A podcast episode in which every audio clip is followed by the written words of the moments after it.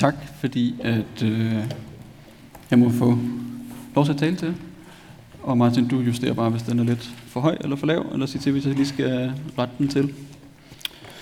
Øh, vi skal kigge lidt på dagens tekst, som er fra Lukas evangeliet, kapitel 6, vers 36 til 42. Og bare lige så I ved, hvor vi er henne, så er vi i det, som øh, man kalder sletteprædikenen. Den minder, øh, der er stor overlap til det måske lidt mere kendte prædiken, vi kender, der hedder bjergprædiken, som man finder i Matteus evangeliet, kapitel 5-7. Øhm, det er meget sandsynligt, at Jesus har gået rundt og holdt forskellige prædikner, eller måske de samme prædikner forskellige steder. Og derfor er der forskellige overlap, øh, store overlap, og også små forskelligheder indimellem. Lukas fortæller, at Jesus her om natten har været oppe på et bjerg og brugt tid med Gud og bede. Da det bliver dag, så kalder han sine disciple sammen, udvælger dem til at være de 12, og så går de ned fra bjerget på en slette. Har du styr på lyden, Martin? Den er sådan lige lidt sjov. Hvad siger du? Nu er det i hvert fald tættere på. Ja. De går ned fra bjerget, og der møder de en stor skare af mennesker, som er kommet for at høre hans ord og for at blive helbredt. Og Jesus begynder at tale til dem. Han starter med det, man kender som saligprisningerne og vedråbene. Han fortæller, hvordan dem, som er fattige, dem, som sulter og græder, i virkeligheden er salige, er heldige, som det er oversat i den nye oversættelse. For de skal opleve det modsatte, nemlig at blive mætte, rige og glade. Og vedråbene, hvor han siger, dem, som nu er rige, mætte og glade, skal opleve det modsatte. Han vender tingene på hovedet. Derefter fortsætter han med at prædike, at vi skal elske vores fjender, og ikke kun dem, som elsker os. Ligesom i bjergprædiken er Jesus her optaget af at tale om handlinger, livsførelse, efterfølgelse. Han handler altså om, at det vil sige at følge efter Jesus i handling. Og han fortsætter, og nu læser jeg fra teksten. Jesus sagde, Vær barmhjertige, som jeres fader er barmhjertig. Døm ikke, så skal I ikke selv dømmes. Fordøm ikke, så skal I ikke fordømmes. Tilgiv, så skal I få tilgivelse. Giv, så skal der gives jer. Et godt, presset, rystet topmålt, topfyldt mål skal man give jer i favnen.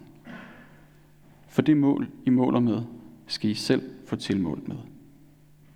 Han fortalte dem også en lignelse. Kan en blind lede en blind? Vil de ikke begge falde i grøften? En disciple står ikke over sin mester, men enhver, der er udlært, skal være som sin mester. Hvorfor ser du splinten i din brors øje, men lægger ikke mærke til bjælken i dit eget øje? Og hvordan kan du sige til din bror, Broder, lad mig tage den splint ud, som er i dit øje, når du ikke ser bjælken i dit eget øje? Hygler. Tag først bjælken ud af dit eget øje. Så kan du se klart nok til at tage den splint ud, som er i din brors øje.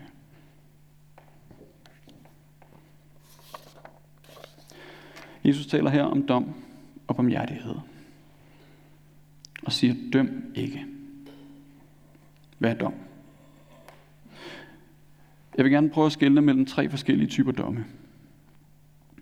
Jeg tror, der er Guds dom, som handler om livet efter døden, om frelse og fortabelse. Så er der også noget, som er juridiske eller institutionelle domme, samfundets dom. Det kan være gennem jurister, psykologer, journalister for den sags skyld. Samfundets autoritet, der dømmer. Men der er også sociale domme, som er en del af den måde, vi som mennesker behandler os selv og hinanden på. Et redskab, vi bruger til at være i komplekse sammenhænge. Da Jesus holdt prædiken på sletten, der talte han til en publikum, som nok i noget højere grad end i dag var optaget af Guds dom. I dagens Danmark møder jeg få mennesker, som er optaget af efterlivet på den måde, om de er gode nok, om de skal blive frelst, om der venter dem et evigt liv. Jeg tror, at de fleste mennesker i dag er højere, højere grad optaget af og påvirket af sociale domme. Og selvom det også er vigtigt, så at tale om Guds dom i det her, så vil jeg gerne fokusere på de sociale domme, og hvad vi kan lære den her tekst om det. Sociale domme tror jeg er noget, vi foretager hele tiden. Det handler om, ofte om at vurdere, hvorvidt man er god nok, og om man må være en del af fællesskabet eller ej. Er man inde eller ude? Når vi møder mennesker, foretager vi meget hurtigt en vurdering af personen. Vurdering af udseende, intelligens, troværdighed, etc. Jeg tror, det er uundgåeligt. Det er sådan set også temmelig nødvendigt for at kunne træffe beslutninger. Når man for eksempel skal ansætte en person til en stilling, så er der gode grunde til at bedømme forskellige kandidater og vælge den, man tror er bedst egnet til opgaven. Så det er ikke altid helt tåbeligt at bedømme andre mennesker. Og dermed rejser spørgsmålet så, er det den her slags dom, som Jesus taler om? Altså at bedømme. Er det den, han siger, vi skal afstå fra? Måske ikke nødvendigvis. Lad os prøve at gå tilbage til teksten. Jesus siger, døm ikke, og han siger, fordøm ikke. Så hvad er fordømmelse? Fordømmelse handler om at tage afstand fra eller udstøde nogen fra et fællesskab. At dømme nogen ude. I Nye Testamente er der talrige eksempler på, at Jesus gør op med fordømmelse ved at bruge tid sammen med samfundets udstøtte. Tollere, prostituerede, spedalske. Evangeliets budskab er, at vi ikke skal fordømmes, men at der findes tilgivelse og frelse for dem, som tager imod Jesus. På den baggrund er det sådan set logisk og nemt at forstå, hvorfor Jesus han er ude med riven mod fordømmelse. Men hvad så med bedømmelse? Måske er det sådan, at nogle gange, når vi vurderer eller bedømmer andre, så fører det til fordømmelse. Nogle gange er skillet mellem bedømmelse og fordømmelse lige så papirstyndt, som de her rispapirslamper, vi alle sammen har prøvet at købe i IKEA, og som altid går i stykker. I forsøget på at vurdere, kan vi nogle gange komme til at udstøde. Lad mig prøve at give et eksempel. Jeg arbejder til hverdag i en organisation, der hedder Dialog mod Vold, hvor jeg taler med folk, der har udøvet vold i nære relationer. Og flere af dem, som jeg taler med, har oplevet at blive dømt, eller vurderet, eller kaldt psykopat af for eksempel en ekspartner. At blive bedømt som psykopat er måske en af de mest afgørende udstødelser i vores nuværende samfund. Jeg kender ingen, som har lyst til at hænge ud med en psykopat. Og vi har gennem film, serier, podcast og bøger fået talrige redselseksempler på, hvordan det er at leve med en psykopat. Og jeg skal ikke stå her og underkende, hvor skrækkeligt det kan være at være i en nær relation til en person, der lever psykopatisk. Men jeg er alligevel opmærksom på, hvor ofte vi kommer til at bruge det begreb om andre. Og hvor ofte det er på et ubarmhjertigt og utilstrækkeligt grundlag, at vi dømmer på den måde. At kalde nogen for psykopat eller pædofil for den sags skyld, kan måske nogle gange tænkes at være en brugbar bedømmelse. Men det er også en voldsom fordømmelse. Personer, der bliver stemplet som psykopater eller pædofile, vil ofte opleve at blive udstødt. For dem af jer, der har set Thomas Winterbergs film Jagten, så har I måske en fornemmelse af, hvor ubehageligt og indgribende det kan være. Der er nogle af jer, der har set den. Den handler om, baseret på en virkelig hændelse med en, en, en pædagog, der blev var under mistanke for at have begået et pædofil overgreb, og senere blev frikendt, men i perioden imellem blev han jagtet voldsomt i sit lokalsamfund. Og hvis man har gjort noget forkert, så skal der nødvendigvis foretages en juridisk eller anden institutionel dom. Men giver det også nødvendigvis ret til altid at foretage en social fordømmelse. Nogle af udfordringerne ved at bedømme andre mennesker, det er, at vi kommer til at lave fejlslutninger. Og at vi ofte bedømmer på et utilstrækkeligt grundlag. En psykologisk fejlslutning, vi kommer til at lave nogle gange, er, at vi internaliserer en kvalitet baseret på få situationer. Hvad betyder det, tænker du så? Et eksempel. Jeg kunne tænke om en person, han er klog, fordi han kunne sige noget rigtig klogt. Eller ham derovre, han har ikke nogen empati, fordi han var voldsom og slog. Eller ham derovre, han har ikke nogen stil eller sans for mode, fordi han går i Jack and Jones, for eksempel. Jeg håber ikke, der var nogen af jer, der følte jer stødt. En af problemerne med den her fejlslutning, det er, at vi kommer i fare for at overse et væld af eksempler på det modsatte.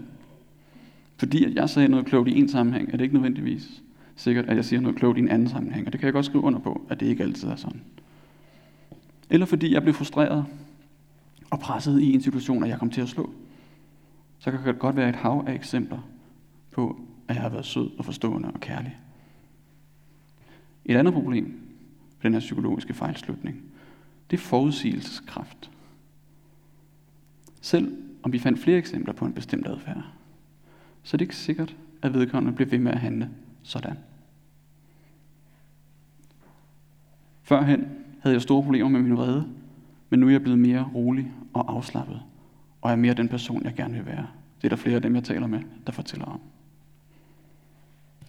Da jeg arbejdede som skolepsykolog, var jeg vidne til, hvordan vi ofte er med til at diagnostisere børn med autisme, ADHD, unge mennesker med skizofreni eller personlighedsforstyrrelse. Det kan være nødvendigt, det kan være en hjælp, og der ligger også en fordømmelse. Det er ikke altid, vi kan håndtere mennesker, eller vi tænker, sådan er du resten af dit liv. Du vil være autist eller skizofren resten af dit liv. Dermed ligger et element af udstødelse og fordømmelse. Den skjulte fordømmelse i bedømmelsen kan komme til at betyde, at en person bliver dømt ud af fællesskabet for tid og evighed. Og fordømmelsen levner ikke plads til forandring, til overraskelse,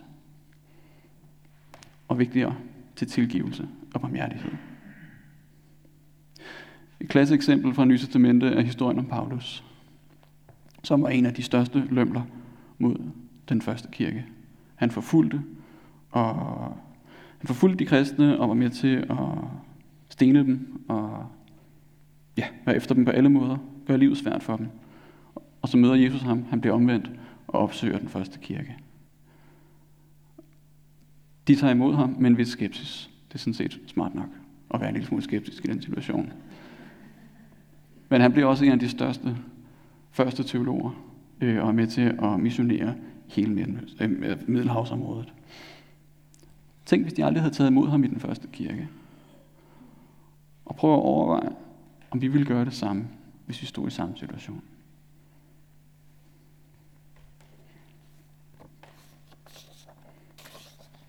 Den tyske teolog Dietrich Bonhoeffer skrev en bog, der hedder Efterfølgelse, hvor han skriver indgående om bjergprædikenen.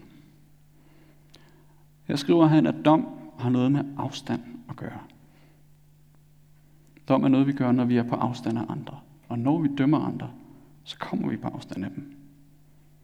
Måske kan man sige, at fordømmelse lever af afstand, og samtidig avler afstand.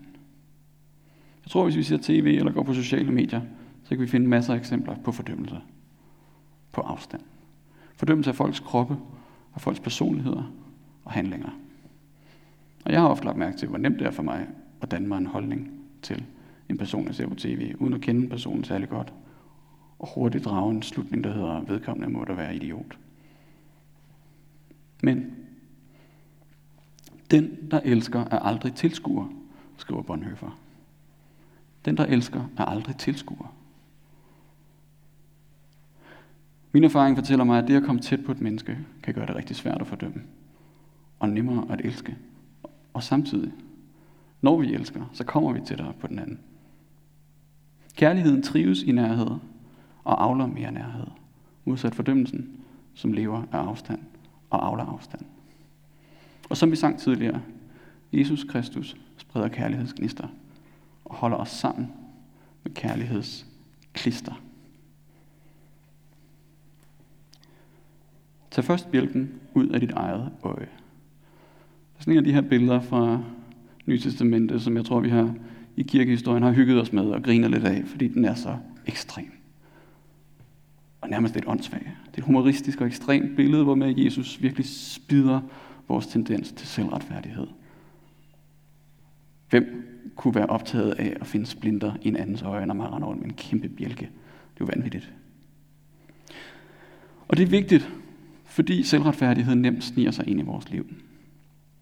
Men jeg vil alligevel gerne prøve at sætte spot på et andet problem, som ikke er selvretfærdighed, men et problem, vi taler sjældnere om, som er selvfordømmelse. For lige så selvretfærdige mennesker kan være, lige så selvfordømmende og selvhadende kan de være. Og nogle gange fra det ene øjeblik til det andet. Og måske er vi særligt selvfordømmende i vores tid. Så selvom Jesus ikke siger det direkte i den her tekst, så tror jeg, at han tager lige så meget afstand til selvfordømmelse, Uff. som til vores fordømmelse af andre. Med sit kald til barmhjertighed og tilgivelse, ønsker han også at lære os at behandle os selv på en anderledes måde. Når jeg siger selvfordømmelse, så tænker du, hmm, det ved jeg ikke lige, om jeg kender til. Men lad mig prøve at uddybe det. Jesus siger, for det mål, I måler med, skal I selv få tilmålt med.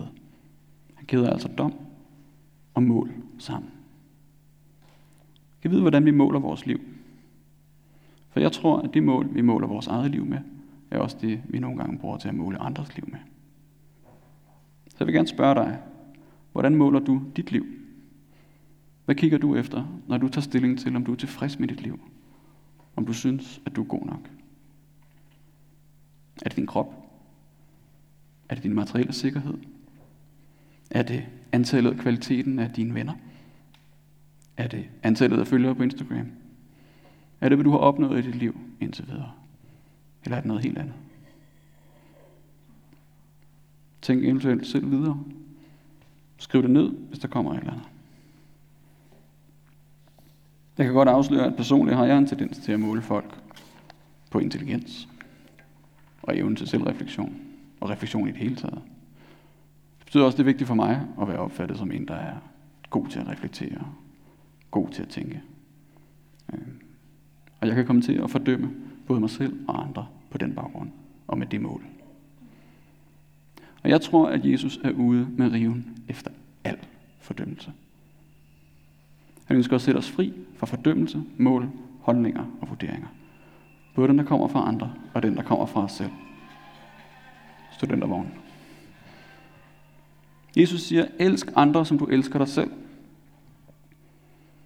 Men som han selv gør og vender ting på hovedet, så tror jeg også godt, at vi kan vende den sætning på hovedet og så sige, elsk dig selv, som du elsker andre. En lille øvelse kunne måske være at tænke på en, som holder af dig. Prøv at overveje, hvad er det vedkommende ser i dig, som gør, at de holder ved og holder af. Eller endnu bedre, spørg vedkommende. Nu er det snart sommerferie. Og ferie handler om at holde fri. Jeg bruger ofte ferien til at gå en tur med Mette og snakke om, hvordan er det sidste år gået egentlig. Tag stilling til mit liv. Er der nogle ting, der skal ændres? Gøres noget ved? Skal lægges nogle nye planer? Men jeg vil alligevel overveje, om sommerferien i år skal bruges på en anden måde. Om overskriften for min sommer måske skal være barmhjertighed. Og jeg vil gerne invitere dig til at overveje det samme. Måske kan ferien være en mulighed for dig til at holde fri fra fordømmelse. Fra at overveje, om du er god nok. En tid til at holde fri fra selvhed. Måske kan ferien være en mulighed til at tage på stranden og lade være med at vurdere og fordømme andres kroppe. Måske også din egen. Måske er det tid til at holde fri fra at vurdere dit eget og andres liv. Fri fra holdninger. Fri fra afstand. Måske er det tid til at tage fri fra sociale medier. Og helt sikkert er det, det er altid tid til at tage imod Jesu barmhjertighed og tilgivelse.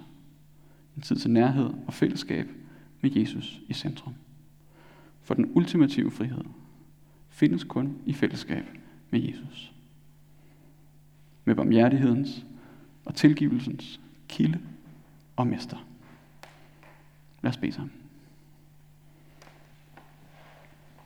Kære far, du ved, at vi ofte kommer til at dømme os selv og andre. Du ved, hvordan ubarmhjertigheden sniger sig ind i vores liv. Du kender til vores selvbebrejdelser og selvfordømmelser. Du kender til vores hårde og ufølsomme handlinger. Tilgiv os, far. Drag os ind til dig. Mød os nu med barmhjertighed og tilgivelse. Led os med din ånd, så vi kan lære at handle barmhjertigt og tilgivende over for os selv og andre. Giv os visdom til at kunne se, når vi går ned af fordømmelsens vej Giv os visdom til at bedømme ret, uden at fordømme. Hjælp os til at følge dig. Fyld vores tanker og hjerter med hengivenhed til dig, og mind os om dit løfte, at du aldrig vil afvise os. Og mind os om, at den ultimative frihed kun findes i din barmhjertighed, tilgivelse og noget.